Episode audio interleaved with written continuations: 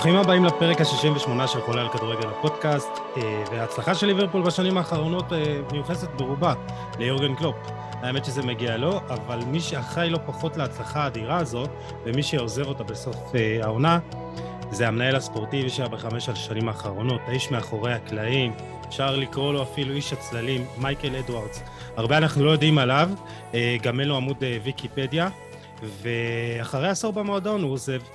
אה, ופונה לאתגר חדש. אה, אנחנו עדיין לא יודעים לאן, אבל תהיו בטוחים שלאחד המנהלים הספורטיביים הטובים בעולם לא תהיה בעיה בכלל למצוא עבודה חדשה. אה, הזמנו סוף סוף את אחד מעיתונאי הספורט המובילים בישראל, יובל, אחד משני פודקאסטי הספורט המובילים בישראל, במה שמשמש אותנו כהשראה, אוריאל דסקל, כלכליסט ובכל יום נתון. בכדי לדון על האיש אה, מאחורי ההצלחה של ליברפול, כבוד גדול לנו שהוא פה.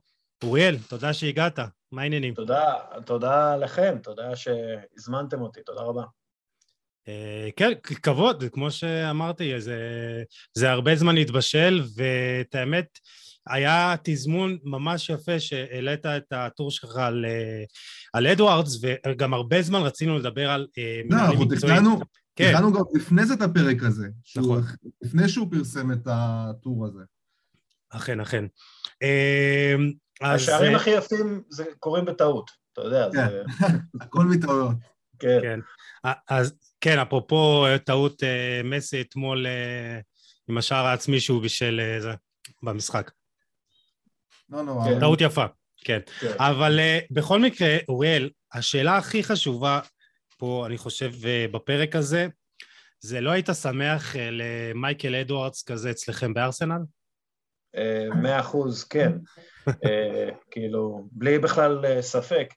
אני חושב גם שאדו, המנהל הספורטיבי של הארסנל, מנסה כרגע קצת לחקות את, את המהלכים של אדוארדס מלפני כמה שנים. אני לא יודע אם יש לו את כל הכלים הסטטיסטיים והאנושיים לעשות את זה, אבל זה בעצם המודל לחיקוי כרגע שלו, לעשות משהו דומה לליברפול, למייקל אדוארדס. זה, זה, זה מה שהוא רוצה לעשות. כמובן שהייתי מעדיף שמייקל אדוארדס בעצמו יעשה את זה, אבל לא נראה לי שזה יקרה. אדוארדס, אה, ממה שהאינפורמציה שלי אומרת, אה, בדרך מחוץ ל... לאנגליה, אה, ככל הנראה לריאל מדריד.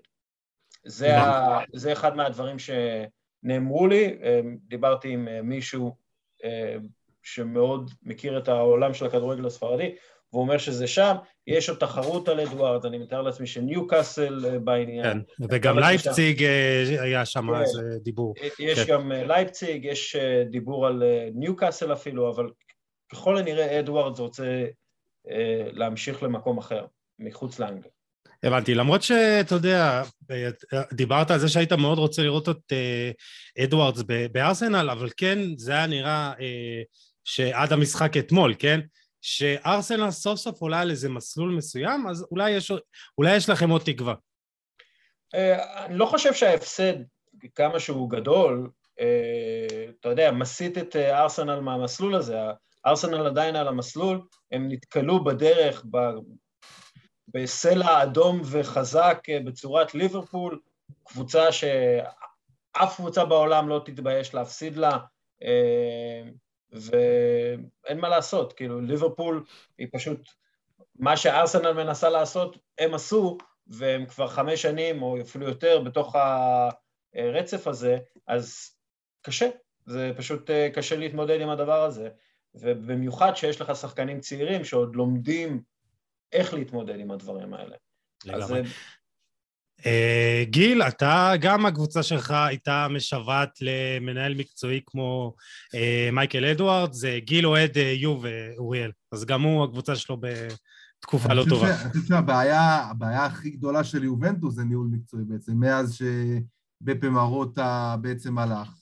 האיש הגאון, הגאון העסקי וגאון של משא ומתן, וגם בהכנה לפרק הזה נתקלתי בהמון אה, אה, קווי דמיון, אולי פחות מהקטע, פחות בקטע המקצועי-מדעי של הכדורגל, אבל בכל מה שקשור לבניית קבוצה וניהול סגל ובחירת השחקנים הנכונים, וגם המיצוב הכלכלי של המועדון. תשמע, זה דברים שבסופו של דבר זה, זה משהו שהולך איתך הלאה להרבה שנים, וזה משהו שההצלחה שלו, אתה יודע, היא, מוכחת, ומאז שהוא הלך לא הצליחו באמת למלא את המקום שלו. זאת אומרת, פרטיצ'י שהיה סוג של תלמיד שלו, ו...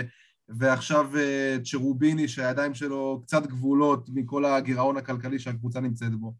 אבל אה, תשמע, מה שאדוארדס בעצם עשה בליברפול זה משהו ש...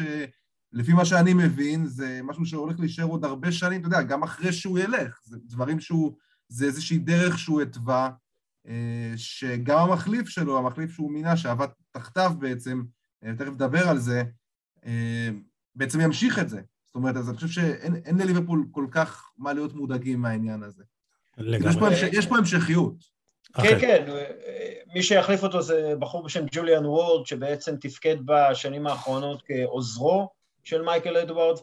אה, צריך אה, לזכור שלליברפול באופן מסורתי יש את העניין הזה של ה boot room, אה, שזה בעצם, את מי, ש, מי שהחליף את ביל שיינקלי זה בוב פייסלי, ובוב פייסלי טיפח את, ה, את היורשים שלו, אה, וככה... אבל זה איפשהו, אבל זה איפשהו במהלך השנים קצת נקטע הקטע הזה, לא? כן, ואז זה, כן, כן, ואז זה נקטע, אה, ו, וליברפול בעצם במשך הרבה מאוד זמן חיפשה את הדרך המקצועית חזרה, אה, והיא מצאה אותה בצורת מייקל אדוארדס, שהוא לא מאמן, שהוא מנהל ספורטיבי, שזה בעצם מה שמנג'ר עשה בעבר, כן? בוא... כאילו, אז, אז כן, אז בוא... שקלי היה יותר מנהל ספורטיבי מאשר מאמן און דה פילד, אבל uh, הם מצאו את הדרך הזאת, והוא עכשיו כאילו ממשיך את זה לג'וליאן וורד, שהוא איש כדורגל יחסית מוכר uh, בעולם הכדורגל. אני מתאר לעצמי שכשזה יקרה, ג'וליאן וורד יפתח את, ה, את היורש שלו לפני שהוא יעזוב, אבל... כי זאת הדרך של ליברפול. השאלה שלי, השאלה שלי זה האם התשתית הזאת ש, שאדוארדס בעצם בנה, ש... זאת אומרת, כל האנשי צוות, כל הצוות האנליטי, הצוות סקאוטי, כל הדברים האלה, זה דברים שיש... אלה דברים שיישארו האנשים, אותם אנשים, זאת אומרת, יישארו במועדון? כן, הוא, הוא ממש מה שנקרא club builder. הוא, אה, נותנים לו הרבה מאוד אה, חשיבות וקרדיט על בניית הקבוצה הבוגרת, אבל הוא בנה אה, מועדון, הוא בנה מחלקת אנליטיקה, שדרך אגב הוא הגיע למועדון דרך להיות כאילו האנליסט הראשי, כן, הוא צמח מלמטה, הוא צמח מלמטה כן. ממש. כן. אה, והוא בנה שם בעצם מערכת מקצועית, אם זה יחידת מחקר מאוד מתקדמת, אם זה אה, השפעה גדולה על איך שהאימונים ייראו, אם זה כמובן המאמן הראשי יורגן קלופ, אה, מערכת scouting, כל הדברים האלה זה דברים שיש עליהם את הטביעות אצבע של מייקל אדוארדס, שבנה מערכת מתפקדת ברמה מאוד מאוד גבוהה. אז, אז לפני שבאמת נצלול לתוך העבודה שלו ובאמת מה הוא עשה שם, כי הוא עשה שם דברים מדהימים, גם בתחום המדעי, גם בתחום המעשי, וכמו שנדבר עוד בהמשך, רכש אה, מטורף. אני רוצה שבאמת ניכנס רגע. מה זה מנהל ספורטיבי להגדרה, כי זה שונה גם מקבוצה לקבוצה, זה שונה ממדינה למדינה. אה, אז אוריאל, מה בעצם תפקיד של מנהל ספורטיבי בהגדרה שלו? אה, אתה יודע מה, כששאלתי הרבה מנהלים ספורטיביים באירופה וגם פה בישראל, מה ההגדרה של התפקיד שלהם, לכל אחד היה את ההגדרה שלו. אבל אני רוצה לקחת את זה לביטוי האנגלי של הספורט דירקטור, אוקיי? דירקטור, מישהו שהוא דירקטור בחברה, אוקיי? והמישהו הזה, הדירקטור בחברה, הוא אחראי לאיזה, לאיזשהו אגף בחברה, אוקיי? או נגיד שיש אה, מנכ"ל ויש מישהו שבחברת תקשורת שאחראי טכנולוגיות, סמנכ"ל טכנולוגיות, סמנכ"ל שיווק, סמנכ"ל אה, משאבי אנוש, אוקיי? אז אה, מועדון כדורגל היום זה לא רק קבוצה בוגרת, זה מחלקת נוער, וזה מחלקת scouting, וזה מחלקת אה, אה, שיווק, וזה מחלקת אה, מדיה, וזה מחלקת new media, וזה הרבה מחלקות. המנהל הספורטיבי אחראי על המחלקה הספורטיבית מן הסתם.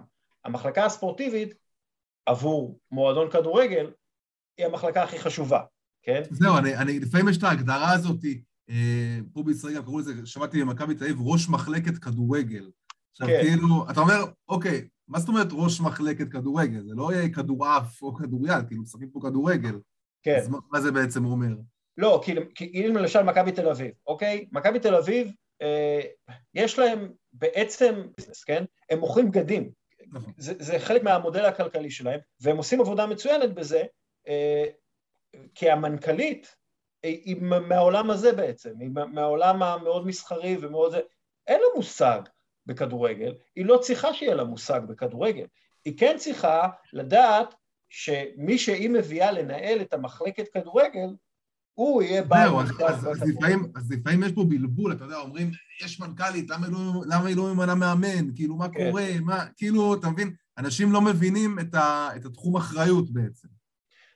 נכון מאוד, זה, זה, זה העניין, זה עניין של תחומי אחריות, ושוב, אנחנו מדברים על ליברפול, אתה יודע, זה, זה, זה מועדון של חצי מיליארד אה, לירות סטרלינג בהכנסות וכולי, אז, אז אתה, אתה לא יכול שיהיה לך manager אחד כמו שהיה פעם, אם זה מביל שנקלי, מהרברט צ'פמן דרך ביל שנקלי ועד אה, אלכס פרגוסון, אתה לא יכול מישהו שהוא יהיה manager והוא ינהל את מכירת הכרטיסים ואת אה, איך שהאורות יאירו בלילה ומי יאמן את מחלקת הנוער העסק הרבה יותר מורכב ולכן אתה צריך מנהלים מקצועיים לכל תחום, כן? אתה לא תביא, אם אתה מנהל אה, קניון, אה, אתה לא תביא אה, מישהו שאין לו מושג בקניונים, כן? לנהל את, את לא יודע מה מנהלים בקניון, כן? את בתי הקולנוע של הקניון, כן? אז אתה צריך למצוא בן אדם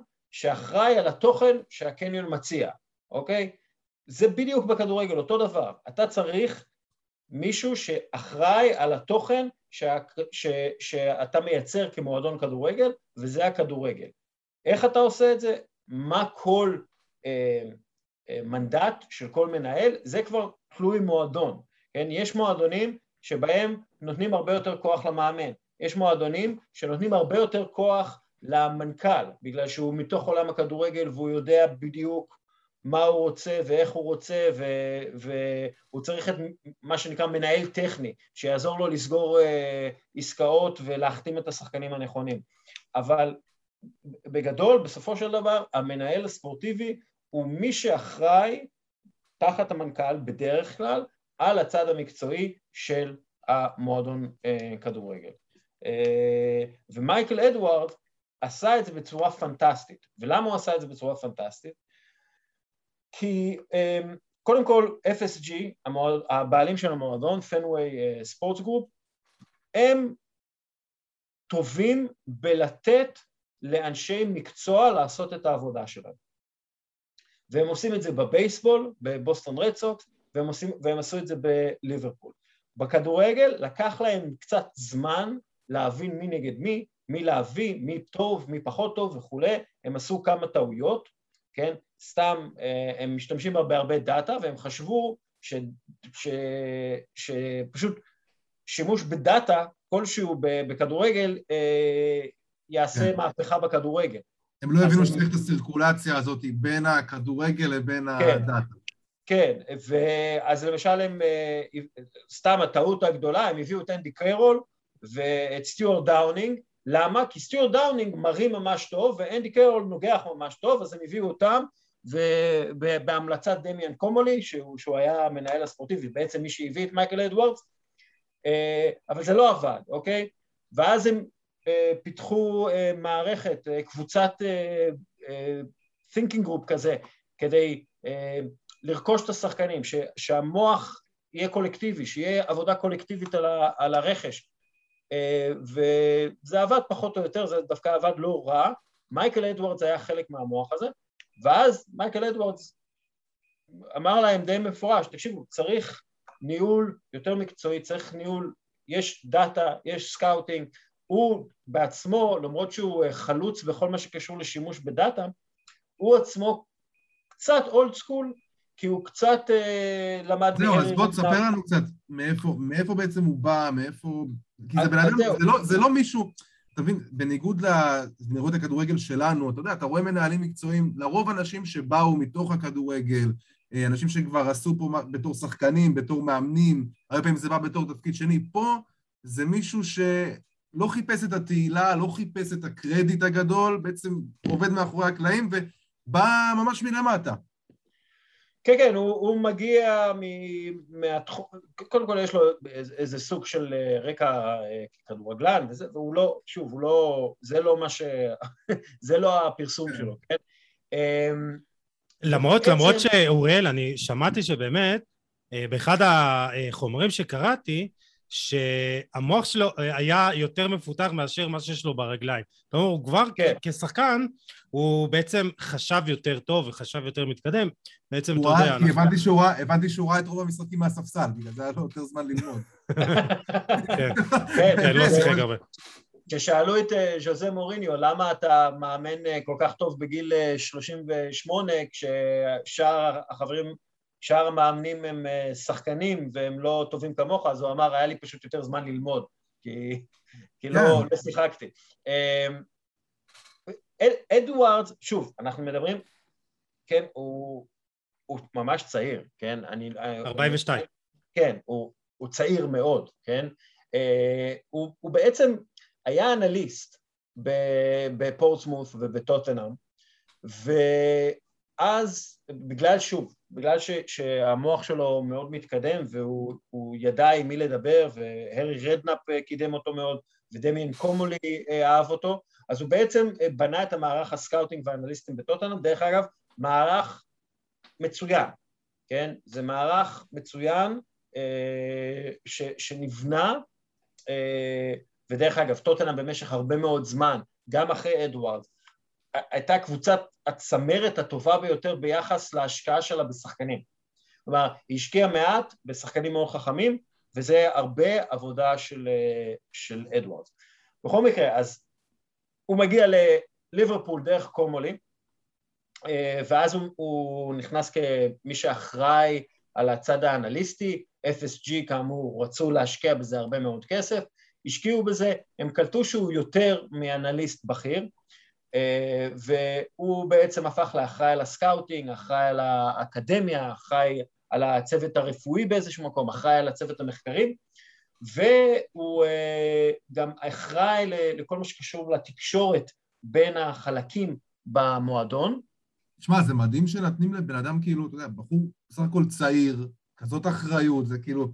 זה ישר זורק אותי, אתה יודע, אני לא רואה את זה קורה פה בישראל, שנותנים לבן אדם, אתה יודע, בלי רקע, בלי שום דבר, בתכלס, שהוא לא, לא מוכר. אבל, אז זהו, כי, כן.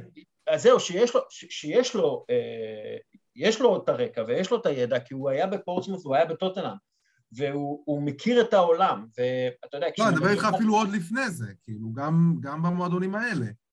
אה, כן, כאילו, אבל שוב, זיהו אצלו, האנשים שקידמו אותו, זיהו אצלו אה, איזושהי הבנה אה, אחרת של הכדורגל. אה, ראו, ראו את ההחלטות שלו, ראו איך הוא קיבל את ההחלטות, ו, ו, ופשוט, ופשוט קידמו אותו, בגלל שהוא כל כך מבריק בעצם, אוקיי? ו, ובגלל שהוא מכיר את המשחק כל כך טוב, ובגלל שהוא מביא רעיונות חדשים וב-FSG מאוד אהבו את זה, כי הם, מתוך העולם הזה של, ה, של הקריאת משחק וקריאת אנליסטיקה, והם בעצם המועדון הראשון שזוכה באליפות, בייסבול, אה, עם ה saber metrics, עם כאילו מה שנקרא Moneyball, אז הם היו פתוחים מאוד לזה, הבעלות הייתה מאוד פתוחה למישהו כזה חדש, שמגיע עם הרבה רעיונות טובים, אה, ומגיע עם הדאטה והמדע לצידו. אה, ובעצם... והיום בעצם ליברפול היא הקבוצה עם, עם בעלת הדאטה העמוק והעשיר ביותר אה, בכדורגל האנגלי, ויש לה בעצם מידע עצום על אלפי כן. שחקנים, ובעזרתה... כן. וסטטיסטיקות שהם מכינים בעצמם. כן, דיברת כן על זה בטור שלך. כן. כן וזה אה, גם כן משהו שמאוד מאפיין מועדונים חכמים, שהם אומרים, אוקיי, אנחנו הסטטיסטיקות מאופטה וכאלה זה חמוד, אבל אנחנו רוצים ליצור את המדד שלנו כדי שלנו יהיה את היתרון היחסי שאין למועדונים אחרים.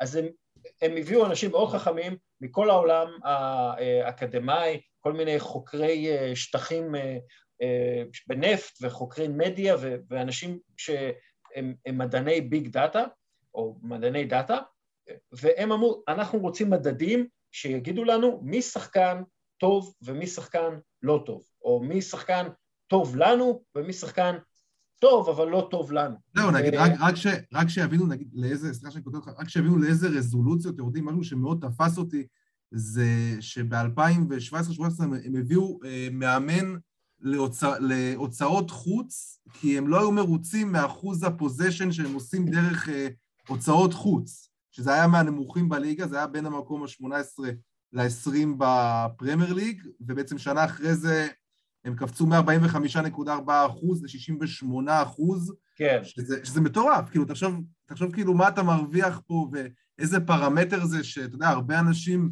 בכלל לא חושבים עליו. אה, כן, אה, זה, זה פשוט, אתה צריך אה, בתור מנהל, בכלל, לא רק בכדורגל, בכלל, אתה צריך תמיד למצוא את כשלי השוק. וזה מה שאדוארדס עשה טוב. הוא מצא איפה אפשר להרוויח הכי הרבה.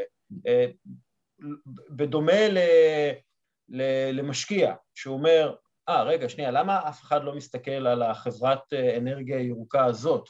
אה, אוקיי, שנייה, אני בודק אותה. טוב, הם, הם עושים עבודה טובה, למה לא משקיעים בהם? אני אשקיע בהם כי אני בטוח שזה יעלה אה, בצורה פנומנלית, ואז אני משקיע בהם וזה מה שקורה. כלומר, אתה צריך לדעת את השוק, אתה צריך להכיר את השוק, אתה צריך להבין למה האחרים לא משקיעים בזה והאם האחרים צודקים או טועים, ואז אתה צריך לקבל פעולה ולעשות פעולה, וזה בדיוק מה שאדוארדס עשה. אה, אה, הוא דיבר עם האנשים, הוא ראה, רגע, שנייה, הוצאות חוץ זה משהו שיכול אה, לתת לנו עוד 0.3 אה, נקודות למשחק, 0.03 נקודות למשחק, ואנחנו לא עושים את זה. למה אנחנו לא עושים את זה? כי ה-0.03 נקודות זה מה שיביא לנו את האליפות על פני מנצ'סטר סיטי ש... ש... ש... שמנצחת 90% אה, מהמשחקים שלה. אז אלו בדיוק הדברים שאתה צריך לחפש בתור מנהל ספורטיבי. איפה כושלים האחרים, איפה אני יכול להצליח אה, ואיפה, איך אני יכול לעשות את זה. וזה מה שמנהל טוב עושה, וזה מה שאדוורדס עשה. אז זהו, שלחלק מאנשי הצוות, ואני לא זוכר כבר איפה קראתי את זה, אולי אצלך, אחד הטורים שלך, אני כבר קראתי, אתה יודע, הרבה זה, שהרבה אנשים בצוות הזה, אה, אתה יודע, היה להם קשה לקבל את זה שההחלטות גם מתקבלות על ידי דאטה ומספרים וסטטיסטיקות מתקדמות, ולחלק מהאנשים זה היה קצת קשה מדי, ואני חושב שגם אה, לחלק מהמועדונים או לחלק מאנשי הכדורגל, אני לא מדבר פה, פה, פה, בישראל כי זה ברור, קשה מאוד להבין שהכדורגל הולך לשם, לכיוון המדע. והיום, אתה יודע, אני אגיד את ה... מה שאני אוהב להגיד, XG, זה ממש נתון בסיסי, ויש היום, כן, הייתי חייב להזכיר את זה, אבל היום, היום יש סטטיסטיקות הרבה יותר מתקדמות, כאילו, ו... אגב, אני מרגיש עכשיו בבית. אה, דיברנו XG, זהו, אני בבית. יאללה, סגור. לא... חסר לעשות פה איזה פילטר של לבבות כזה ביניכם, כן. XG. לא, גיל, גיל, אה, נו, כל פעם שאני אומר את זה הוא צריך להגיד איזה הערה. אני חייב להגיד את זה לפחות איזה פעם בפרק או שתיים, כי אם לא, זה כן. לא, לא עובר לי. אבל הכדורגל הולך לשם, ו- ואני אומר, אה, מי שלא יבין את זה כנראה יישאר מאחור, כי ההחלטות היום מתקבלות על בסיס סטטיסטיקות, על בסיס דאטה, על בסיס ניתוח של אלפי, אלפי מקרים.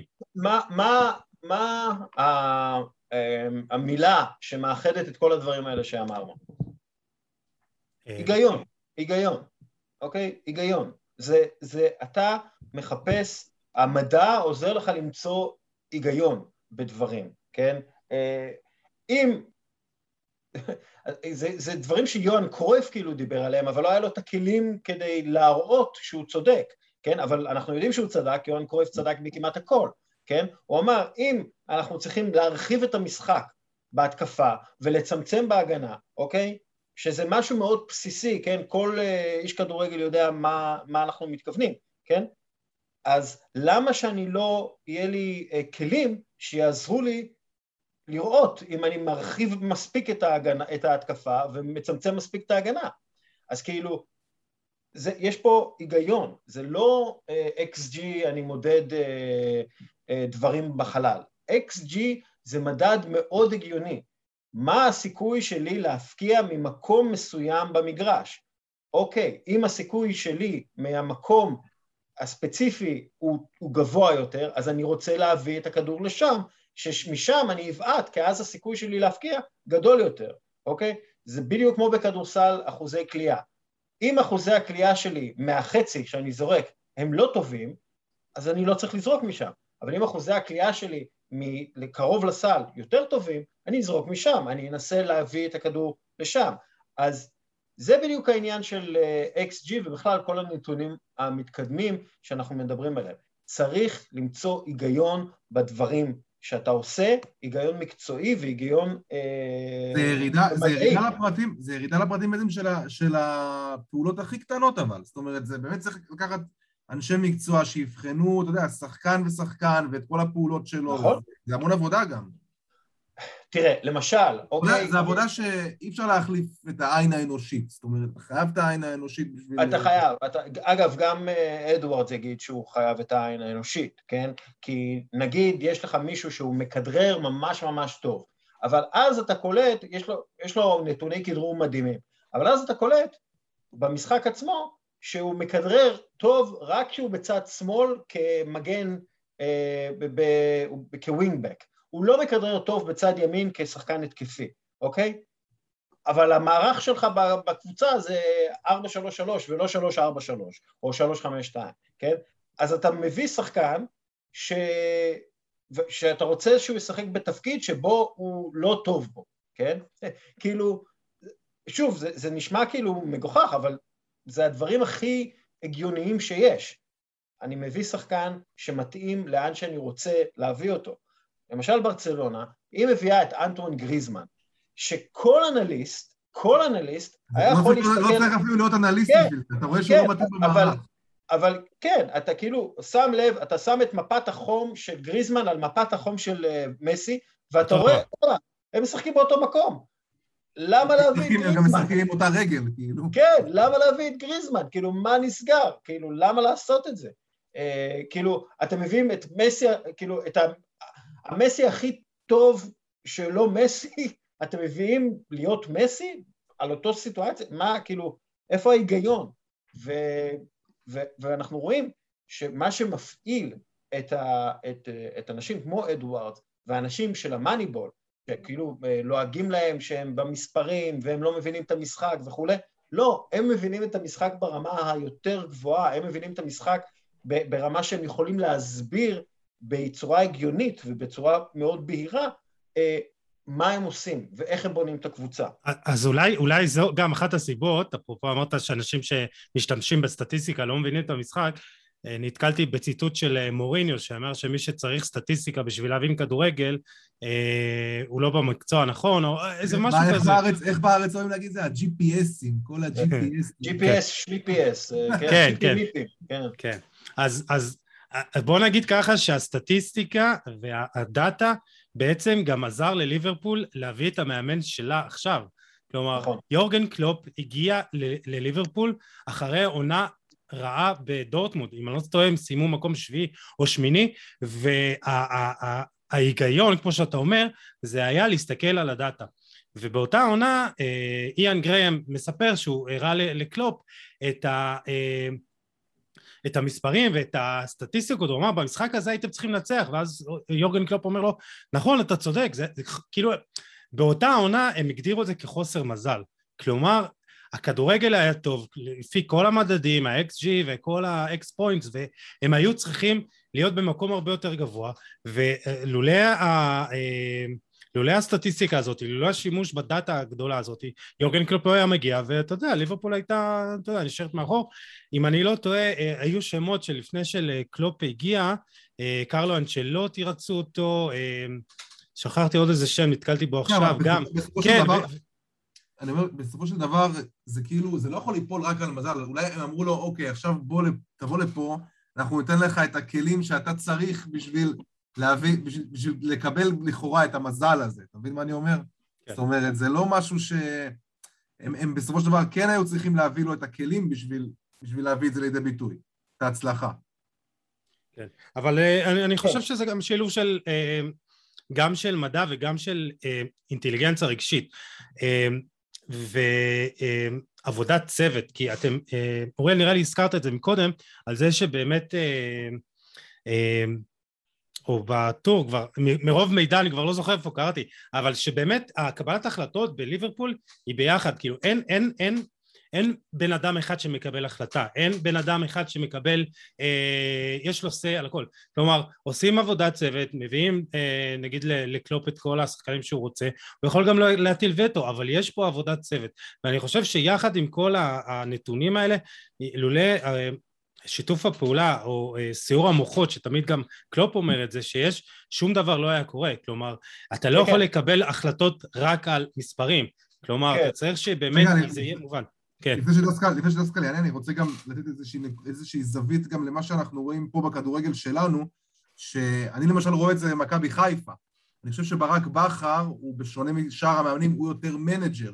הוא מנהל את כל העניין, הוא, לפי מה שאני שומע ומבין, הוא גם לא, לא תמיד אפילו על המגרש, על, על המגרש עצמו באימון. זה האצלת סמכויות, אתה צודק לגמרי, זה גם... מסתכל כן. טיפה, טיפה מבחוץ, נותן לגיא וייזינגר את כל העניין של, ה, של המצבים נייחים, וזה כן. literally נותן להם נקודות, וגיא כן. צרפתי שהוא האיש שיותר קרוב לשחקנים, ויש שם בעצם כן. את, את דרור שמשון וכל המעטפת הזאת, זאת אומרת, הוא, תראה, ברק אגב, בכר, אני חושב שהגדולה שלו זה שהוא הבין שהוא לא יכול לבד. כן, כן, ברק, ברק בכר, אני השוויתי אותו בעבר למפקד רומאי, שהוא מגיע עם הצוות שלו, עם הלוחמים שלו. עם המפקדים שלו, הוא מגיע למקום... אתה לא מקבל רק את ברק בכר, אתה מקבל את כל החבילה. כן, כן, כן, ובגלל זה אגב הוא תמיד במשא ומתן, הוא תמיד מתעקש על... אני לא מגיע למועדון כמאמן ואז אני מסתדר עם הזה, אני רוצה את האנשים שלי ואת החיים שלי וככה אני, אני עושה שינוי. וברק בכר בקטע הזה באמת אה, אה, הוא המאמן הישראלי הכי מתקדם, לא רק בגלל שהוא עצמו מקבל החלטות מאוד נכונות ותמיד יש לו את, ה, אה, את ה vision ואת החזון ואיך הוא רוצה לשחק וכולי, הוא מאמן ממש טוב בגלל המאמנים האחרים שאיתו, וה, והצוות והנאמנות שלהם אליו והנאמנות שלו אליהם. אה, אבל... כן, אני רק רוצה להוסיף את זה שקלופ בעצמו, אה, דיברתי על זה בדף בהקשר של הפציעות של מכבי חיפה. זה שברק בכר לקח אחריות על הפציעות האלה, זאת אומרת בסופו של דבר אני אחראי. וברק בכר הגדולה שלו, בזה שהוא אה, מקב... הוא, הוא מעניק סמכות, הוא גם אה, לוקח אחריות, וזה מה שעושה בעצם, דיברת, הייתה, אני זוכר את ההרצאה שלך בקורס אנליסטים, שהייתי בו אם אתה זוכר, על מנהיגות בספורט, כאילו שזה בעצם מנהיגים, שמנהיגים לא מפחדים אה, להעניק סמכות, אבל לא מפחדים לקחת את האחריות, וקלופ בעצמו גם אומר את זה, שהוא צריך אה, אה, מומחים סביבו, והוא לא יכול לתפעל את הכל כן. הזה יחד, ואני חושב שאתה יודע, נדבר גם בהמשך אולי על המחליף של אה, קלופ בעוד שנה-שנתיים, צריך להיות גם מאמן בסוג הזה. לא יכול להיות איזה, אתה יודע, סוליסט כזה. בוא נדבר, בוא נדבר באמת, אני רוצה שדסקל באמת ידבר על, ה, על האנשים שבעצם אחראים על כל דבר, זה צוות של שישה, כן. אבל אה, רק, אתה יודע, כאילו, אחד מהדברים שקלופ אמר על מייקל אדוארד זה שמן הסתם הוא מאוד אה, חכם ו, ו, ומתפקד אה, ברמה גבוהה, אבל הוא גם אמר, לא תמיד אנחנו מסכימים בתחילת הדיון, אבל לקראת סוף yeah. כן. הדיון אנחנו נסכים על דברים, וכשהם מגיעים לקונצנזוס הזה, שוב, שמתבסס על אה, היגיון, ומתבסס על אה, חשיבה לטווח הארוך, ומתבסס על, אה, על, על, על חשיבה קולקטיבית להגשמת אה, מטרות מסוימות, כן, וכולם על אותו אג'נדה, אז יכולים להגיע להחלטות מאוד טובות, ואנחנו רואים את ליברפול שבמשך הרבה מאוד זמן מקבלת החלטות מאוד טובות, למרות ששוב, אין מאה אחוז בשום דבר, אבל אה, זה בהחלט מה שהם אה, עושים מצוין. מקבלים החלטות טובות, אם זה על אה, שחקנים, אם זה על מאמנים, אם זה על מה צריך לחזק, מה לא צריך לחזק, ואת הדברים האלה. אז, אז בואו נדבר בעצם uh, קצת איך זה מתבטא בפועל על uh, רכש, נראה לי זה ה, ה, ה, אולי תחום האחריות הגדול ביותר של uh, אדוארדס, ואפשר להגיד שזה פשוט מטורף מה שהוא עשה. מי שבאמת בחמש שנים מאז שהוא הגיע, ליברפול הוציאה על רכש 534 מיליון לירות סטרלינג, והכניסה 415.25 מיליון, וזה מדהים שה net spend שלהם, הם בסך הכל הוציאו, תעשו חשבון, 80, בערך 80, 90 מיליון לירות סטרלינג. תודה לברצלונה. בחמש שנים. כן, כן. וזה פשוט מדהים שאת הכסף... אגב, כמנהל. כמנהל ספורטיבי אתה צריך לדעת מי הקבוצות הפראיירות ומי הקבוצות הטיפשות. זה ממש ככה. ודריל מורי אומר את זה תמיד. אה, אה, דריל מורי, ה general manager שהיה של יוסטון רוקטס ועכשיו של פילדלפיה, הוא אמר, היתרון אה, ש, שלי היה בהתחלה זה שמצאתי את הקבוצות הטיפשות, ופשוט...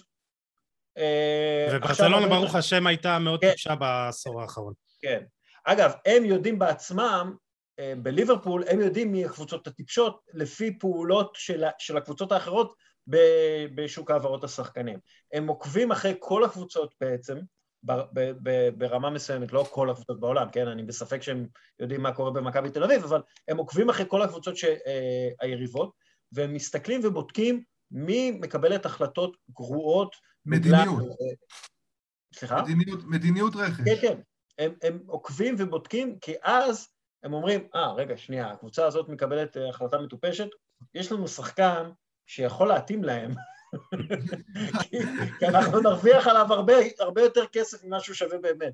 זה כבר אה, מחשיד שהם פונים, שהם פונים, ברגע שהם פונים אליך כן. הרבה זה כבר... אה, כן, זה, זה אמרו על, אה, על רד אאורבך, שהיה general manager האגדי של בוסטון צלטיקס, שהוביל אותם לשיא אליפויות, אמרו עליו תמיד שכל פעם שהוא התקשר, אתה פחדת, אתה לא, אתה לא ידעת מאיפה זה נחת לך.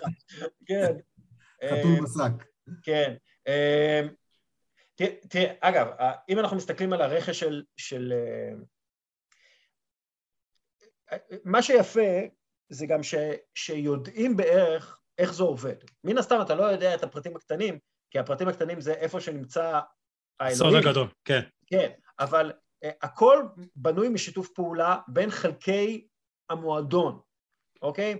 אז כאילו יש את, את, את מייק אה, גורדון, שהוא הנשיא של FSG, הוא האיש כספים, אוקיי? הוא יכול להגיד, כן, אוקיי, זה, יש לנו כסף לזה, אה, אוקיי, זו השקעה נכונה, הוא מקבל החלטות אסטרטגיות מאוד גדולות, שמן הסתם ה, ה, העניין פה זה השפיות הכלכלית והרווח של FSG, הם רוצים להרוויח מליברפול, הם לא בקטע של אה, להפסיד כסף פה.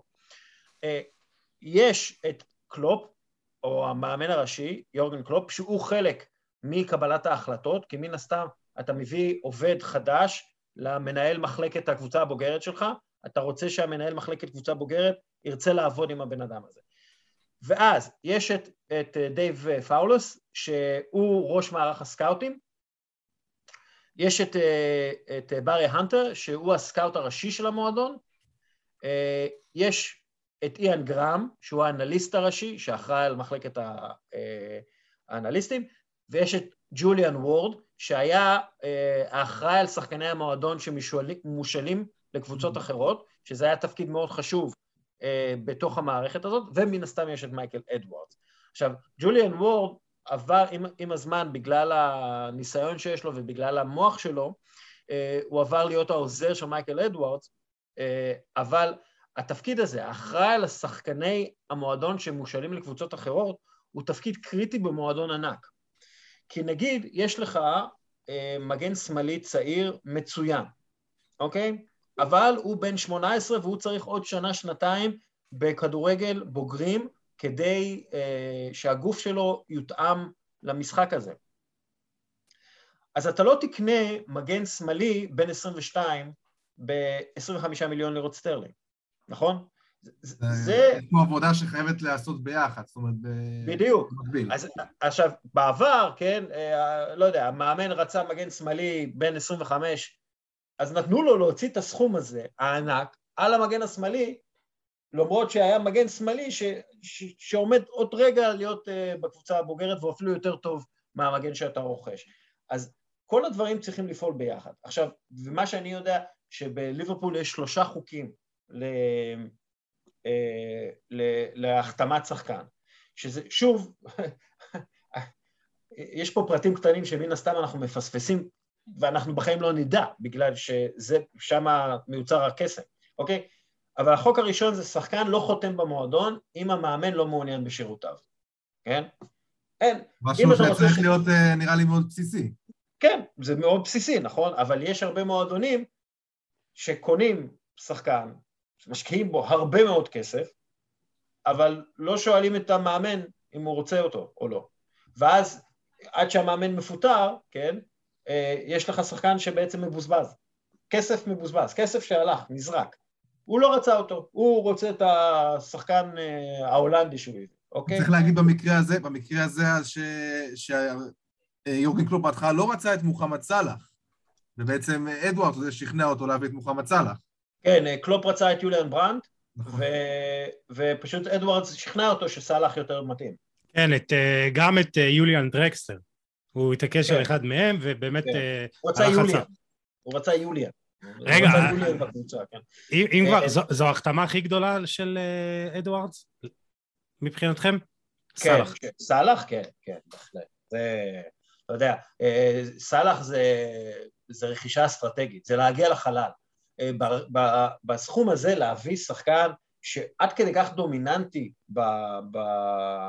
בהתקפה, בפרמייר ליג, זה באמת. עזוב, אני אקח אותך אפילו יותר מזה, להביא ב-71 מיליון גם אותו וגם את מאנה ביחד, זה מטורף. זה... אבל כאילו מרגיש לי שמאנה זה מישהו שאתה כן יכול למצוא לו תחליף. סאלח, כן. אני לא חושב שאתה יכול למצוא לו תחליף, אבל uh, אתה יודע, אני, אני לא זה עם המספרים המתקדמים, הם ליברפול את זה. אבל נגיד, החוק השני שם זה ל-FSG, לחברה הבעלים, יש זכות להגיד לא על השחקנים, נגיד כשסכום העברה גדול מדי ביחס לגיל השחקן, כן? אז אם אתה רואה את הרכש שליברפול מבצעת, רוב הרכש הוא של שחקנים בני 22 עד 25. הם לא ירכשו שחקן בהרבה מאוד כסף בגיל 26. אולי אם הוא באמת לא יקר מדי, הם כן ירכשו אותו, ואז הוא ייכנס ישר, אבל שוב, יש פה עניין שאתה קונה נכס, ואתה לא רוצה לקנות נכס ב-40 מיליון לירות סטרלינג, שזה מחולק, נגיד, לחמש שנים של, אה, לחמש שנים של תשלומים, מה שנקרא פחת ושכר, אתה לא, אתה לא רוצה לקנות רכש שתוך שנתיים יתחיל את הדעיכה שלו. אתה רוצה לקנות רכש רגע, שנה, שנתיים לפני שהוא מתחיל את הנסיקה. אה, וזה, וזה מאוד חשוב ל-FSG. והחוק השלישי,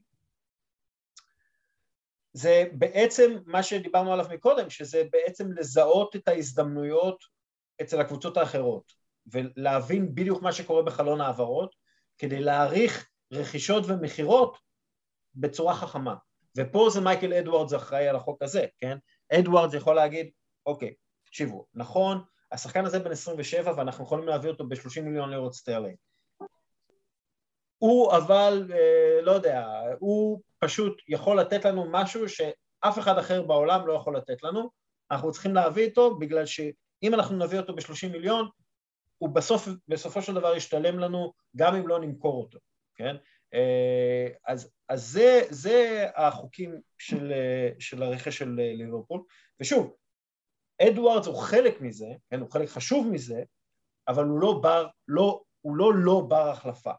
אה, וזה, וזה ה, אולי הסימן הגדול ביותר לכך שמדובר במנהיג ממש טוב, אה, הארגון שהוא ניהל ובנה יכול לתפקד גם בלעדיו. זהו, אני חושב שמבחינת, מבחינת, אתה מדבר על, על השיטת עבודה וכל הרוטינה הזאת, זה, זה משהו שאין סיבה שישתנה. מה, ש, מה שאולי כן יכול איזוש, להפעיל איזשהו קושי זה הקטע של היחסים הבין-אישיים שהוא יצר עם, עם אנשים בתעשייה כבר, עם סוכנים ועם קבוצות, כן. ועם...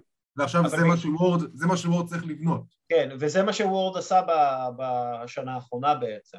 אה, הוא בנה, למרות שוורד בעצמו הוא איש מתוך הכדורגל והוא מאוד מוכר. למשל, אה, אה, בגלל חבר של חבר, הוא קיבל טלפון מקרלוס קרוש להיות סקאוט של פורטוגל באירופה ולעבוד כאנליסט במונדיאל, בזמן המונדיאל.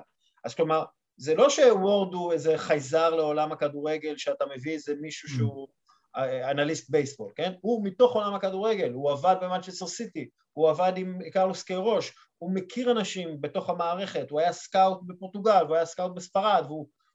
אבל עכשיו הוא גם יהיה צריך להיות זה שמנהל את המשא ומתן, ואתה יודע, גם הפנים כן, של הדבר. כן, כן, הוא עכשיו, הוא עכשיו, אבל שוב, אדוארדס קידם אותו לתוך התפקיד הזה, ו, ואני חושב, תראה, גם, בוא נגיד שמתקשרים אליך מליברפול, אז אתה ישר כאילו, בוא נגיד שיש לו יתרון יחסי, שהוא כן. מדבר עם מישהו כמנהל הספורטיבי של ליברפול, כן? אתה לא, אתה לא צריך להיות uh, מקסים מדי בשביל שיקשיבו לך כשאתה מנהל הספורטיבי של ליברפול. התפקיד הוא די, די נותן לך את, ה, את, את, כן. את הכבוד ואת ההערכה. קודם כל אני חושב שבאמת אולי הגדולה הכי, אה, הדבר הכי גדול שהוא עושה, מייקל אדוארדס בליברפול, זה כמו שאמרת, זה להשאיר לא אדמה חרוכה, או להשאיר כאילו, לפרוס אה, שטיח אדום לג'וליאן וורד, וקדימה, כאילו... אה, בנה מסילות, הוא בנה כן. מסילות. הוא בנה כן. מסילות שהרכבת יכולה להמשיך אה, בלעדיו אה, על הקטר. אה, זה, פשוט ככה, וזה מה שמנהיגים טובים עושים. הם בונים מסילות, הם מכינים את האנשים שמתחתיהם להחליף אותם. זה, זה, זה, זה מנהיגות בריאה וטובה. ו, ונדירה, דרך אגב, כן? אין הרבה כאלה שיכולים לעשות את זה בכדורגל ובעולם, כן? אבל באמת זה סימן למנהיגות אדירה, ודרך אגב, זה גם מה שישיג למייקל אדוארדס את העבודה הבאה. זה לא רק שהוא קידם את, אה, את ליברפול, הוא קידם גם את עצמו. זהו, השאלה אם המועדון הבא, שהוא, שהוא יגיע אליו, יודע שבעצם זאת, זאת המטרה בעצם. אז רגע, רגע. לשנים הבאות. כן, רגע, לפני, ש, לפני שנעבור למועדון הבא של מייקל אדוארדס, ברשותכם, אה, אני חושב שזה... צריך טיפה לדבר על השמות שהוא הביא, כי מעבר למוחמד סאלח שאמרנו וסדיו מאנה שבאמת הם אה, הפכו לשחקנים טופ עולמיים והיום מוחמד סאלח אה, צריך להודות בזה הוא השחקן בכושר הכי טוב בעולם אתה יודע, אתה יודע הם, הם לא בהתחלה לא רצו להיפטר מלמכור את פיליפו קוטיניו, אבל הוא התעקש לעזוב. אנחנו זוכרים את מה שקלופ אמר לו, שיבנו לך פה פסל וזה, אבל בוא נגיד ככה, אף אחד לא ממש בכה כשקוטיניו אה, עזב, והם קיבלו 142 מיליון לירות סטרלינג, ובכסף הזה הוא הביא את וירג'יל ונדייק ואליסון בקר, ואני חושב שזה עלה להם אפילו פחות, אתה מבין? והביא את השוער, אחד השוערים הטובים בעולם, ו... לדעת רבים גם את הבלם הכי טוב בעולם. אה, ואני אזכיר לך שהרבה אנשים הרימו גבה שהוא הביא את ונדייק ב-75 מיליון אה, פאונד. כן, ואתה רואה את אה, סכום שהוא, ששולם עליו והסכום ששולם על ארי מגווייר, ופשוט אתה אומר כאילו זה לא, זה לא אותו לבל. כן, כאילו אנשים, אנשים אמרו, איך אפשר להביא בלם בכל כך הרבה כסף? כאילו, זו הייתה תקופה שפחות... היום זה משהו שהוא מקובל, גם אני חושב שפפ, גם פפ הכניס את הקטע הזה של שחקני כן. הגנה במיליונים. כן. אגב, צריך להגיד שגם סיטי מתנהלת בצורה די חכמה בשוק העברות השחקנים, למרות ההוצאות הגדולות. כלומר, זה, זה מועדון שלא אכפת לו לא למכור את השחקנים, והערך של הכסף, נגיד, הוא, הוא, הוא לא... אה, הוא, הוא לא כמו של FSG, נגיד את זה ככה. עד שהם לא יביאו, עד שהם לא יביאו את ליגת האלופות, הם לא ימכרו אף אחד. כן, אבל הם, הם בנו קבוצה ממש, כאילו, הם בנו קבוצה בחוכמה גדולה לפי דעתי. יש להם קבוצה מאוזנת בצורה פנטסטית. מנצ'סטר יונייטד הוציא בערך את אותו סכום כמו מנצ'סטר סיטי על שחקנים, ותראו מה קורה שם, כן? כן. כאילו, אז, אז כאילו, גם להוציא כסף גדול, אה, זה, זה, אתה צריך לעשות את זה בצורה חכמה, וסיטי עושים את זה בצורה חכמה. אבל בוא נחזור שנייה לליברפול. אה, ואני חושב למשל, שנכון, אפשר לדבר על הרכישות ולהגיד, אוקיי, נבי קטע היה רכישה פחות טובה, אה, אלכס אוקסלי צ'מברליין היה רכישה פחות טובה, אה, אבל אם אנחנו מסתכלים, למשל, טרנט אלכסנדר ארנולד גם כן קודם בזכות התפיסה של מייקל אדוארדס, אוקיי? כי מה זה היה, 2015? שהוא נכנס לקבוצה הבוגרת, אה, המגן הימני היה ג'יימס מילנר, או נתניאל קליין, או אני לא זוכר כבר מי, מי... ג'ו גומז אולי קצת, כן, אני... היה, היה שם כמה אה, מגינים ימנים, והם אמרו, רגע, מה אנחנו, איך אנחנו, טרנט אלכסנדר ארנולד זה מישהו שאנחנו רוצים לשמור במועדון, בגלל שיש לו את הכישרוניות האלה, אנחנו מזהים בו איזה משהו מיוחד, מה עושים איתו, אוקיי? הוא לא המגן הכי טוב, הוא לא שחקן ההגנה הכי טוב. אוקיי, שנייה.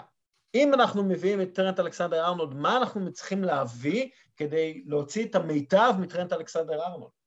ואז יש לך בעצם נכס ש... שהצלחת לפתח ולטפח לרמת נכס של 100 מיליון לירות סטרלינג, אוקיי?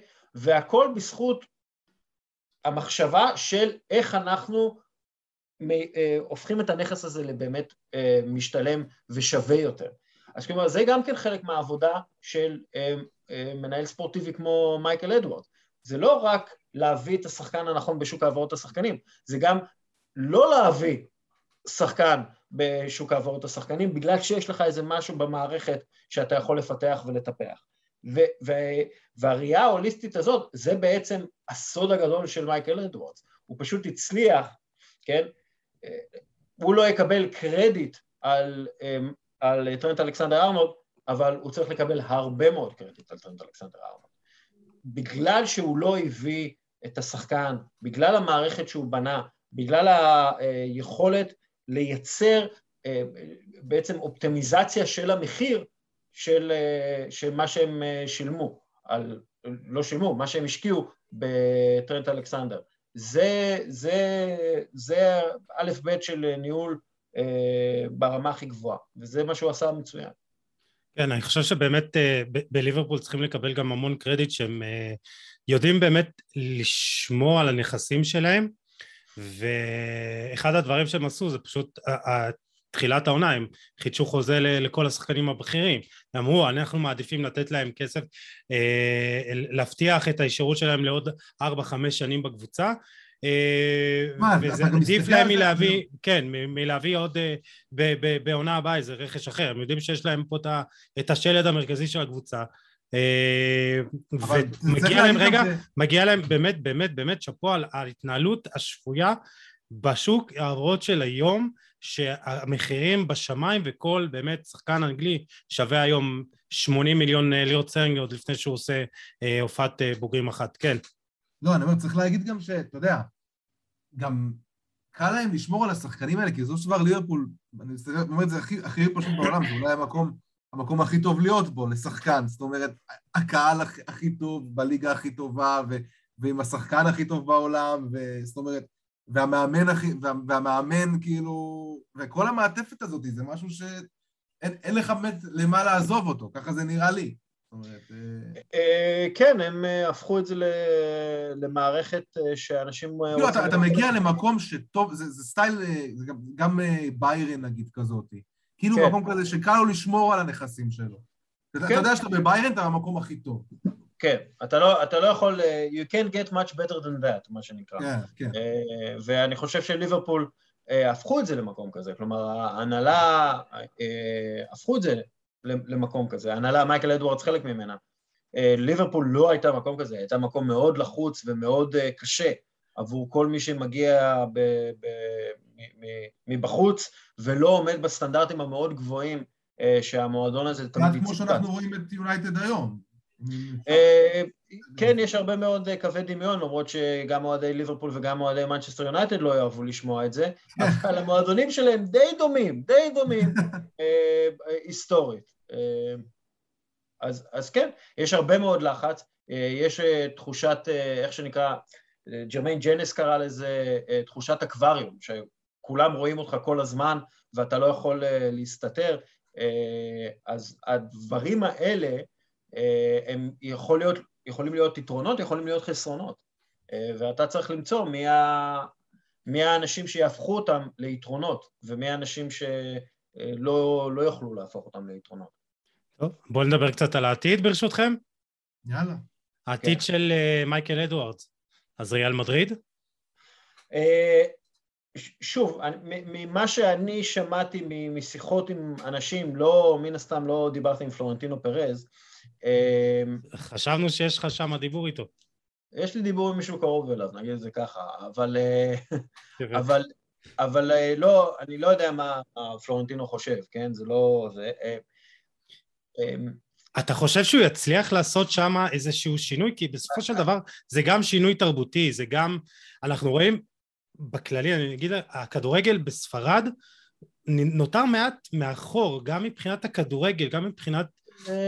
אני, אגב, אני לא בטוח בזה. אוקיי. Okay. אני, אני לא בטוח בזה, למרות מצב כלכלי לא טוב, אה, הקבוצות הספרדיות, אתה מסתכל עליהן, הן קבוצות שמתנהלות טוב. גם בשוק העברות השחקנים וגם באקדמיות וכולי, כאילו, ועדיין, אגב, המאמנים הספרדים והמאמנים שגדלים בספרד הם עדיין מאמנים מצוינים, כן? אה, סתם תסתכל על ריאל סוסיידד, הם עושים שם עבודה מדהימה, מדהימה באקדמיה. לא, ברור, אתה, אתה מדבר על הרמה, אתה מדבר על הרמה הפרסונלית, ואני חושב שיוסי גם יותר התכוון לרמת הקבוצות, זאת אומרת, בוא, אנחנו רואים את אה, היחידה שאתה יודע, יכולה, מה, מהגדולות בספרד, שיכולה היום להתמודד, בוא נגיד, עם האנגליות, ו... כן, וביירן, אבל זה... וביירן כן, ופסטה, זאת ריאל מדריד. כי, כי בסופו של דבר, כי בסופו של דבר, תראה מה אנגליה עושה, כן? מנצ'סטר סיטי אומרת, טוב, אנחנו צריכים את, ה, את המערכת הכי טובה שיש, בוא נקנה את המערכת שיש לברצלונה, זה מערכת הפעלה שאנחנו אוהבים, ואז הם מביאים את סוריאנו ובגיריסטיין, והופה, יש להם את ברצלונה באנגליה. אה, בליברפול, אתה יודע, חשבו, הממ, מי מתנהל ממש טוב? אה, דורטמונד, אוקיי, שנייה, בואו נבדוק את ה... מה הם עושים שם, נביא את קלופ, נלמד מהם על אה, תפקיד המנהל המקצועי וכולי, כן? ארסנל לא עושה כלום. סתם, כאילו טוטנאם מביאה את המנהל הספורטיבי שבנה את סמדוריה ואת יובנטוס במשך הרבה מאוד שנים. כלומר, כל, הם, הם פשוט רואים מי עושה את זה הכי טוב ולוקחים את זה. אה, בגלל הכסף הגדול שיש להם. אז מן הסתם, הרבה ממה שקורה בספרד, אה, בסופו של דבר חייב לצאת החוצה, כי לספרד אין את הכסף אה, להשאיר. אתה אומר שאם זה היה נשאר, אתה אומר שאם זה היה נשאר בספרד, אז היינו רואים את התמונה האחרת לגמרי.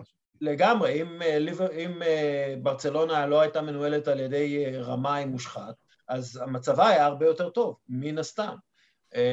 אבל זה, זה מה שקרה בספרד, ויכולים להגיד שזה בגלל בעלות אה, של הקבוצות ויש אה, בעלים באנגליה הרבה יותר חזקים מבחינה כלכלית וכולי.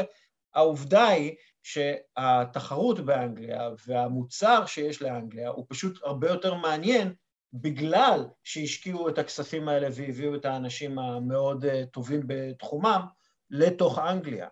אז אתה חושב שדווקא הגעה של מנהל מקצועי כמו מייקל אדוארדס יכולה גם להשפיע לטובה על ריאל מדריד וגם לאלץ את אה, שאר הקבוצות אה, לעמוד ולהביא אנשי מקצוע כאלה? כן, כן. אתה, אתה, אתה חושב שהוא יוכל אה, גם לשנות וגם להצליח שם? ריאל מדריד זה חיה אחרת לחלוטין מכל מה שהם מכירים. ריאל מדריד זה מועדון שאין כמוהו. גם ברצלונה היא לא עומדת בלחצים העצמיים, הלחצים של... הכי גדול, הכי גדול בכדורגל העולמי. כן, זה, זה, המועד, זה המלך והמלכה של, המועד, של הכדורגל העולמי, וזה לא השתנה, זה לא ישתנה בעתיד, אוקיי? זה תמיד יהיה ככה, כי הם בעיני, בעיניהם המועדון הכי גדול, וככה זה יהיה אה, ו, ו, וכולי. אה, מייקל אדוארדס, אה, כל החיים שלו, אה, בנה קבוצות מתוך נחיתות כלכלית כלשהי, כן? הוא, הוא היה צריך אה, הרבה פעמים אולי להתפשר אפילו על אה, רכש, בגלל שהרכש, הוא רצה להביא, לא יודע, הוא רצה להביא אה, לא את נבי קייטה, הוא רצה להביא את אה, קימיך, אבל הוא לא יכל להרשות לעצמו את קימיך, אוקיי? אז בריאל מדריד הוא יוכל להרשות לעצמו כן. את קימיך, כן? אה, ובריאל מדריד אה, רוצים שהתוכנית המקצועית לקבוצה הבוגרת תהיה יותר מקצועית ויותר חכמה ויותר הגיונית. גם יש את הקטע הזה שעכשיו מדברים שיש ברעל המון כסף פתאום. כאילו יש איזושהי... ביחס ליריבות בהחלט יש הרבה יותר כסף וגם אנחנו צריכים... האיצטדיון החדש אמור להכניס להם 150 מיליון לירות, 150 אה, מיליון יורו בשנה, אה, שזה הרבה יותר ממה שהכניס עד עכשיו.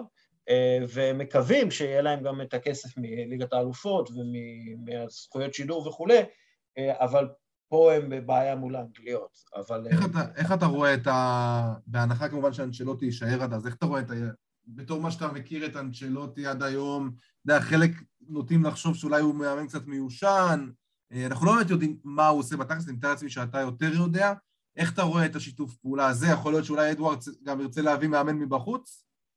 אמ, אני דווקא רואה את אה, אדוארדס ואנצ'לוטי ממש מסתדרים. כאילו, נראה לי שגם אנצ'לוטי, כמה שמדברים עליו, שאתה יודע שהוא מאמן של שחקנים ושמשחקים עבורו וכו', הוא גם כן מאוד אנליסטי במוח שלו, הוא גם כן אה, מקבל החלטות לפי מה, לפי היגיון בריא. כן, יש לו שם את הבן שלו שמלווה אותו כן. גם לריאל, אה, כן. דוד, אנצ'לוטי, אם אני לא טועה, לא, שהוא האחראי על הזה. כן. אבל גם אה, צריך להגיד שגם, תמיד אמרו בליברול שבסופו של דבר הכל קם, נכון, יש את כל המדע ויש את כל, אבל כאילו השורה התחתונה שאי אפשר היה בלי היחסי אנוש של קלופ, וכל, אז כאילו גם אנצ'לוטי יש לו את זה באיזשהו מקום. אה, בטח, אנצ'לוטי זה, זה היכולת המפורסמת שלו, אה, להתחבר לאנשים ולהתחבר לשחקנים שלו בצורה יותר טובה. אגב, ולהתחבר, מה שנקרא coaching up, להתחבר גם לאנשים שקובעים את עתידו. והוא, והוא, היה, והוא עושה את זה בצורה יחסית טובה מאוד, בגלל זה הוא ממשיך לקבל תפקידים, בגלל זה הקבוצות שלו ממשיכות לשחק כדורגל טוב, גם אם הם לא תמיד הכדורגל הכי מנצח שיש, אבל בעיניי הוא אחד מעשרת המאמנים הטובים בעולם, אה, ואחד מהמאמנים הטובים בכל הזמנים. אין שום סיבה שמייקל אדוארדס ירצה לשנות את זה דווקא, ספציפית. אה, מייקל אדוארדס, אם הוא מגיע לריאל מדריד, אז דבר ראשון שהוא יעשה זה למצוא שני בלמים, אה, למצוא מישהו שיחליף את... מדברים, על, מדברים על רודיגר בעצם עכשיו. כן, רודיגר דרך אגב ממה שהבנתי כבר סגור שם ב-99.9 אחוז. זה רכש, זה רכש מדהים. אה, כן, בהרבה מאוד כסף, בהרבה מאוד כן, כסף. כן, אבל, אבל מדהים. אה, כן, אה, אז כאילו, אני מתאר לעצמי שמייקל אדוורדס, אם, אם הוא יגיע לריאל מדריד, הוא יגיע כבר עם תוכנית. כי למשל צריך להחליף את קזימירו בשלוש שנים הבאות, וצריך להחליף את מודריץ' וצריך להחליף את קרוס, ובין זה מה אנחנו יודעים שהם בפה כבר בדרך, אבל אוקיי, מי מתאים יותר להם בפה? מי מתאים לשחק עם אמבפה? אה, האם מי שמתאים לשחק. ויניסיוס מתאים לשחק עם אמבפה או לא? או האם אפשר למכור את ויניסיוס ב-120 מיליון אה, יורו ולהביא איזשהו שחקן שמתאים יותר לאמבפה? זה, ההחלטות שמנהל ספורטיבי כמו אדוארדס יצטרך לקבל. מן הסתם שם הכל, אה, הכל צריך לעבור דרך פלורנטינו פרז והיועצים שלו, שיש לו את היועצים שלו, מייקל אדוורדס יצטרך להתמודד עם הדבר הזה, עם המפלצת הזאת. זה, זה, מודל, זה מודל שהוא די חדש אבל בריאל מדריד, הקטע הזה של מנהל מקצועי ש... לא, לא, לא, תמיד, תמיד היה להם איזשהו מנהל טכני או מנהל אה, מקצועי שהיה כאילו מקבל החלטות אה, יותר מקצועיות, אבל האסטרטגיה אה, תמיד הייתה של פלורנטינו פרז. כשפלורנטינו פרז אמר, אוקיי, אנחנו עכשיו אה, ניגשים למצב שאנחנו צריכים לחסוך כסף לאצטדיון חדש, אז אנחנו לא נרכוש שחקנים מעל גיל מסוים, כי אנחנו רוצים שיהיה להם... הם לא רכשו אף שחקן איזה ארבע חלונות, ארבעה כן. חלונות, כן. כן. אה, בוא, בוא נדבר קצת על העתיד של ג'וליאן וורד בליברפול, כי יש לו, אה, יש לו כמה, כמה אתגרים, אתה יודע, מדברים על חלוץ, מדברים על קשר, ואתה יודע, בעוד שנתיים גם כנראה מחליף ליורגן קלופ, אז גם לו יש לא מעט אתגרים. אה, כן, אה, ו... אגב, אתם יודעים, כאילו מדברים על סטיבן ג'רארד, שהוא המחליף הטבעי ליורגן נכון. קלופ. אז אוקיי, מתי ליברפול של אדוארדס ו-FSG ו- ו- וקלופ באיזשהו מקום, קיבלה החלטה רגשנית? החלטה שקשורה רק לרגש. זה, זה הרבה תלוי איך סטיבן ג'רארד יעשה את הזה. את לא, העבודה שלו באסטון וילה, נכון. בינתיים הוא מאה אחוזי הצלחה. מאה אחוזי הצלחה, נכון. אם סטיבן ג'רארד לא יתאים לליברפול בעוד שנתיים, הוא לא יגיע, למרות שהוא סטיבן fucking ג'רארד. וזה משהו שאני חושב שאין את זה למנצ'סטר יונייטד למשל, אוקיי? הם מקבלים שם החלטות לפי רגש, לפי איך שהם, לפי המצב המניה, כן? אבל הם מקבלים שם החלטות אה, שלא קשורות מאה אחוז לעניין המקצועי, לעניין ההגיוני, אוקיי? אני חושב שגם אם הוא, אני חושב שגם אם הוא יצליח, זה, זאת תהיה החלטה לא נכונה, לפי דעתי. כי הוא, הוא יותר להיות. מדי, הוא יותר מדי, אני לא אומר שהוא לא יכול להצליח, אבל הוא יותר מדי מחובר רגשית למועדון הזה. יכול מאוד להיות, נכון. אנחנו רואים יותר מדי דוגמאות, אבל שוב, אני לא מכליל, אבל במקרה הספציפי שלו, זה נראה לי, זה נראה לי too much, אתה יודע, כל החיבור למועדון, ויכול להיות אפילו שהוא ייקח החלטות על בסיס, אה, יותר על בסיס רגש מאשר על ה... תבין מה אני אומר. כן, כן, זה, זה העניין, והם הם, הם יעשו את הניתוח ה... וחבל, אה, וחבל לקלקל את משהו... כן, מה לעשות, בוא, אה, זה זיכרון מאוד קצר בכדורגל, ואם הוא לא יביא תוצאות, זה... אני חושב אנחנו ש... אנחנו ראינו כבר את האוהדים של מכבי תל אביב קוראים לאבי נימני להתפטר. כן, אני חושב שמועמד, בוא נגיד שהוא פייבוריט יותר להחליף את אה, קלופ, אה, זה פפ. פפ אה, לינדרס. פפ לינדרס, העוזר, העוזר ההולנדי שלו, הוא בן, נראה לי 38, אין לו 40 עדיין, והוא בעצם מנהל את האימונים, אה, והוא אה, גם כן אה, מאוד מנוסה, מאוד אהוב על ידי הקהל ועל ידי הקבוצה. היה עוזר גם של ברנדון רוג'רס, כלומר, הוא, הוא, הוא, הוא מגיע, הוא מגיע עם, עם, כאילו, ומכירים אותו במועדון, הוא יודע איך המועדון עובד. ו...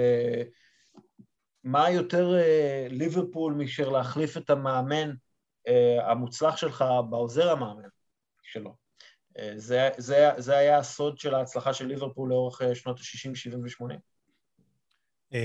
טוב, אז נשים את הרכש בצד, כי אני רוצה לקראת סיום, נושא אחד שלא דיברנו עליו, וזה נושא בפני עצמו, אבל ננסה בכמה דקות שנשארו לנו, אה, בכמה דקות שאנחנו גולבים אותך לעוד אה, זה, תוספת.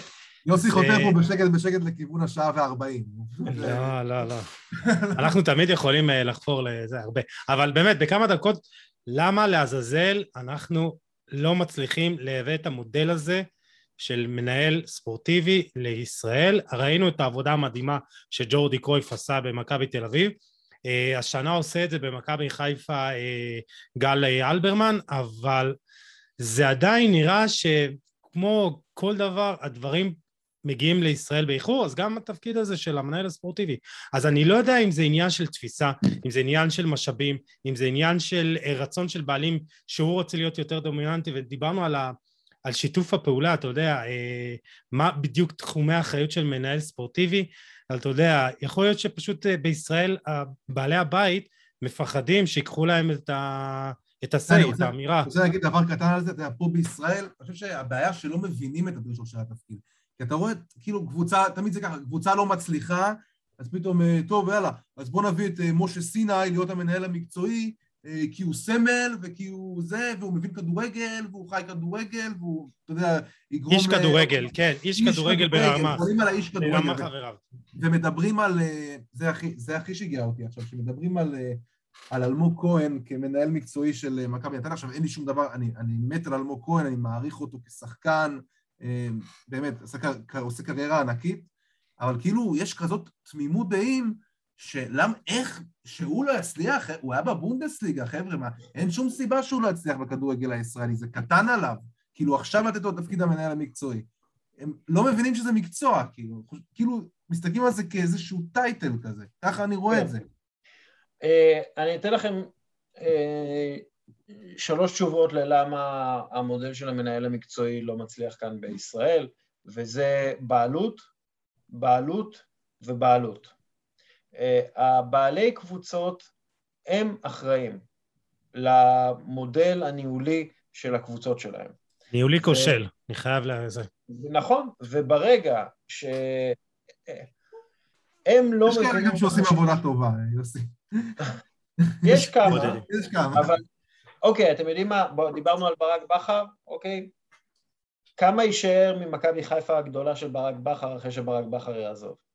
שאלה טובה. קודם כל, אני חושב. שצריך... לא, אני חושב שבאמת צריך... אה, גל אלבר- אלברמן למשל הוא איזה סנונית אה, של אנשים שעשו איזה מסלול מסוים, הם היו, אה, נכון. אה, היו שחקנים גדולים, שחקני נבחרת חו"ל, אה, הגיעו לעשות תפקיד בתוך המועדון סקאוט, הוא למד. רכשו, רכשו למד. השכלה, רכש ועכשיו- השכלה, אבל, אוקיי, רכש השכלה, הוא מגיע שנה ראשונה אה, בלי ברק בכר, הקבוצה מסיימת במקום החמישי, אה, שני שחקני הרכש החדשים שגל הביא, לא משהו, לא קורה, לא משהו, אוקיי? כמה זמן הוא יקבל כדי לתקן את זה? אם בכלל. אם בכלל. זה, זה בדיוק העניין. בסופו של דבר, זה הכל תלוי בבעלים. ואנחנו רואים למשל עכשיו אה, בעיות במכבי תל אביב, ואנחנו לא יודעים מי יהיה המנהל המקצועי, מי המנהל, המק- ברק יצחקי המנהל המקצועי, אוקיי, סבבה, אוקיי. אה, הבעלים קצת מנותק, קצת יותר מדי בזמן בקנדה, קצת אין לו את ג'ק אנגלידיס שב- על השטח, לא יודע למה, כל מיני סיבות. המועדון לא מתפקד, אוקיי? אה, אנחנו רואים ב- ב- במועדונים קטנים יותר גם כן. אם הבעלים מקבל החלטות נכונות לגבי המנהלים שלו, אז המועדון מוצלח. אם המנהלים מקבלים, הבעלים מקבלים החלטות לא נכונות לגבי הניהול, המועדון לא מוצלח.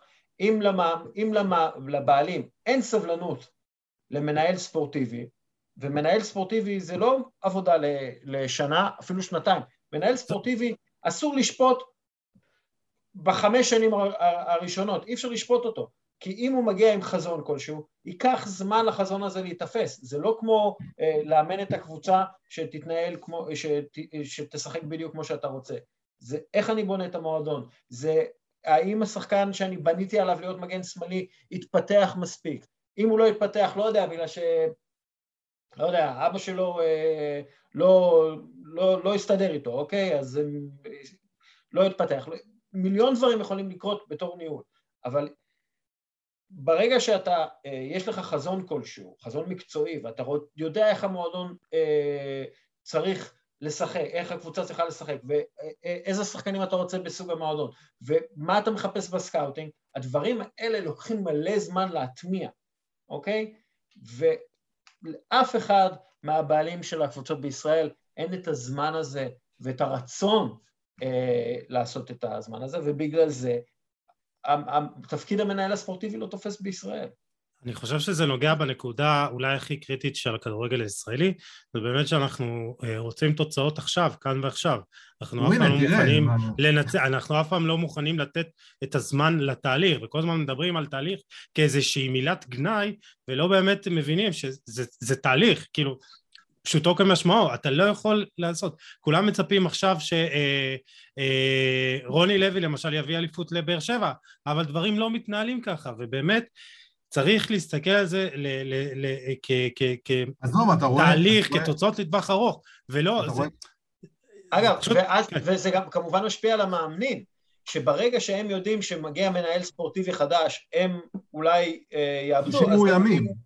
כן, הם, הם מרגיש- מרגישים אה, מאוימים ומגיעים לבעלים, שהבעלים הביא אותם, כן? לא המנהל הספורטיבי, הם מגיעים לבעלים ואומרים, אה, מה, מה קורה, מה העניינים? ואז כאילו המנהל הספורטיבי זה נתפס כאיזושהי נגד. המאמן. כן, איזושהי זה, סנקציה על המאמן. אבל אני רוצה כן. לדבר איתכם גם, כאילו, בואו, הביאו לפה, הביאו לפה בן אדם שקידם את אה, אוסטריה 80 מקומות בדירוג העולמי, אני לא יודע כן. כמה. ו- כן. וכאילו, אתה יודע, אפילו לא חושבים על זה שכאילו, בואו תנו לו, אתם, אתם סומכים עליו, אתם מאמינים בו, בואו תנו לו חוזה לשש שנים, לשמונה שנים. זאת אומרת, תנו לו לעבוד. אה, כאילו, מנס- מחפשים את התוצאות, כאילו, אחרי, מסתכלים על התוצאות של הנבחרת הבוגרת. זה המצאה ישראלית, להביא מנהל מקצועי ולתת לו לאמן. כאילו, אתה מביא מנכ"ל, אה, מנכ"ל של החברה, ואז אתה אומר לו, תקשיב, בוא תהיה פה סמנכ"ל אה, שיווק. כאילו, מה? זה לא עובד ככה. כי, פה לא- זה נתפס, כי פה זה נתפס כאיזשהו מאמן על. כן. אה, לא, בליברפול הרי, בליברפול הרי לא יכול היה לקרות מצב שגם עכשיו הקבוצה תפסיד עשרה משחקים רצופים, נגיד סתם, בסיטואציה הזויה, מפטרים את קלופ, לא היית רואה את אדוארדס יורד לספסל. בדיוק, כאילו. בדיוק, ואתה לא תראה גם את... אה, בארצות הברית, כן? ב general manager אתה לא תראה אותו מאמן את הקבוצה. לא, כאילו, כי הוא general manager, זה התפקיד שלו, כן? הוא גנרל, הוא לא יכול לרוץ עכשיו בשוחות. זה, זה אה, התפיסה שלא מבינים בכדורגל הישראלי, אה, מתוך, אה, אה, בוא נגיד, לא, לא הייתי, מתוך אה, חוסר יכולת לראות דברים בהיגיון, נגיד את זה ככה. בוא נסיים במשהו אופטימי, כי אני... מצאת לזה תיאור יפה, תיאור עדין. בואו בוא, בוא נסיים במשהו אופטימי, כי כל פעם שאנחנו מדברים על כדורגל ישראלי בא לי לשבור פה משהו. לא יודע. אמ, טוב, תראו, קודם כל... כן, אני איש אה, בית"ר ופשוט... אגב, מה אוחנה? הוא מאמן, הוא מנהל מקצועי, הוא נשיא, מה הוא? אני לא יודע מה תחומי האחריות שלו, וזו גם אחת הבעיות שאתה לא יודע באמת מה... נראה לי שכרגע הוא בערך הכל, כאילו... הוא סמל, הוא סמל, זה מה שחשוב, סמל. כן. תקשיבו, אנחנו, אנחנו באמת מקווים שאולי מתישהו ישתנה פה משהו, אבל uh, בואו נסיים במשהו אופטימי. היה כיף. היה דיון כיף, ולפחות אם אין לנו כדורגל טוב בישראל ואין עתיד, אנחנו יכולים להתנחם ב, uh, בכדורגל העולמי, ואת האמת, uh, זה כיף. אוריאל, היה מרתק, ואני חושב שבאמת אתה מייצג איזושהי... נישה אחרת, איזה, איזה כיוון אחר של איך אנחנו רוצים לראות את תקשורת הספורט בישראל, ואתה מייצג את זה כבר שנים, תקשורת שהיא עניינית, מקצועית, מכבדת, אה, ולא דיבור מה, מה, מהבטן, אלא גם מהראש, ו... אז אה, שאפו, וכמו שאמרתי בהתחלה, מודל ההשראה עבורנו, אז אה, תודה, ותודה שהגעת. ואם כבר אנחנו פה, אז אני רוצה להזכיר את הספר שכתבתי על ברוך דגו. היינו מתחילים איתו. כן, שכחנו, כן. נוסיף את זה. אה, נוסיף את זה, אל תדאג, נוסיף את זה בארץ. כן, אבל כאילו ש...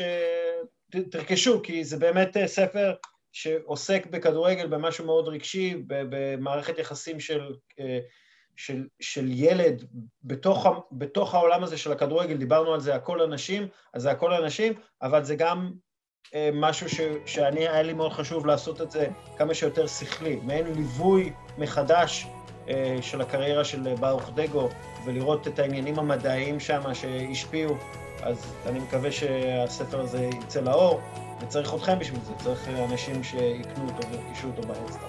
אנחנו נעזור וגם אה, נפרסם את זה אצלי בדף ובשאר האפליקציות באהבה. אה, אז תודה רבה, אוריאל. תודה רבה לכם. גיל, תודה רבה. היה בסדר? היה תענוג. כן, כן, אנחנו... נזמין אותך שוב, אוריאל, תהיה מוכן. בכיף. אה, אז אה, לכם מאזינים ומאזינות, תודה רבה שהייתם איתנו, אתם אה, מוזמנים לעקוב אחרינו באפליקציות ההאזנה השונות וברשתות החברתיות, אחרי אוריאל דסקל ובכל יום נתון, פודקאסט מעולה, ומוזמנים לשתף ולתייג ולהאיר את עינינו, אנחנו ניפגש בפרק הבא עם עוד תוכן מעניין ואיכותי, תשמרו על עצמכם, יאללה, ביי.